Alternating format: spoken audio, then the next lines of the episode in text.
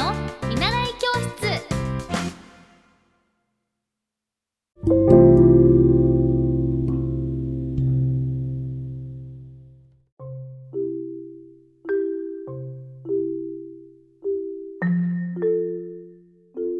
皆さんこんばんは。エッティ先生の見習い教室です。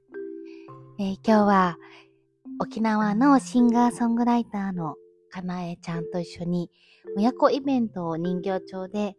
えー私はお手伝いとしてさせていただきました。カーナーが、あのー歌を歌って、そして一緒に手遊び歌、あとは子供たちのお絵かきイベントにも参加をして、あのー子供たちの本当に自由奔放な姿がすごい可愛かったです。風船をね、壁に飾ってたんですけど、あれ欲しいって言って一人の子が。そしたらまたもう一人の子が、欲しい欲しいって言って、もうみんなその風船で遊ぶようになって、あの合間の時間はもう風船ボール遊びみたいな。だから、なんか大人だとあれ欲しいって、今ね、壁に飾ってあるものは言えないと思うんですけど、やっぱり子供って気持ちに素直だなと思って。なんか大人になって、こう、何がしたいのかわからないっていう時は、その自分の2、3歳の時の記憶を思い出すか、思い出す人はなかなかいないと思うんですけど、親に聞いてみるとか、じゃその時にすっごくお絵かきに集中していたとか、数字を数えるのが上手だったとか、動くものに興味があったとか、やっぱりその子供の時の記憶、あ子供の時の行動が本当に自分の本質的な行動だと思うので、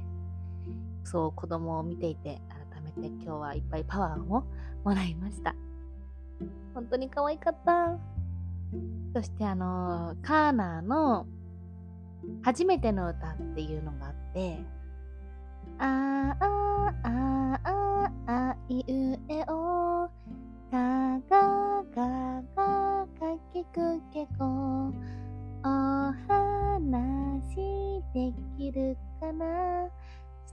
素敵な言葉を教えてね。っていうあの 子供もねこう歌いやすいメロディーで本当にあのカーナーはこれを作曲した時にあ子供って一番最初の声ってあーあーあーあーだったんですねだからりそれをその子育てしてる時のこの感情を歌にしようと思って今イヤイヤ期の歌もういやいやいやいやいやっていうイヤイヤ期っていう子供がねこう初めての自己が芽生えて自己意識が芽生えてこれがしたいこれしたくない今はこれはしたいんだっていうことをね伝えてくれる敏感期っていう時期なんですけどそういう自分の自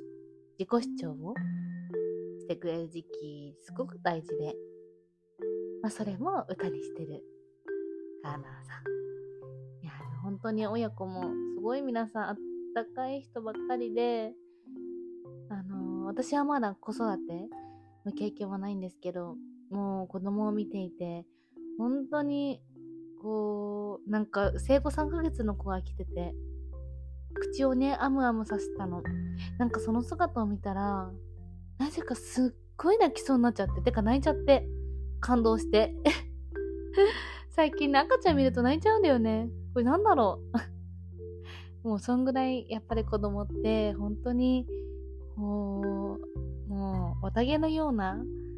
ふわふわした純白な本当にこう生まれたての魂なので見ててすごく癒されました。今日はねあのポッドキャスト聞いてくださってる方もお越しいただいたりもしてとても嬉しかったです。また親子イベント出れたらいいな。これからもあのー子供たちと触れ合える活動をしていきたいなというふうに思います。では皆さん今日も一日お疲れ様。バイバーイ。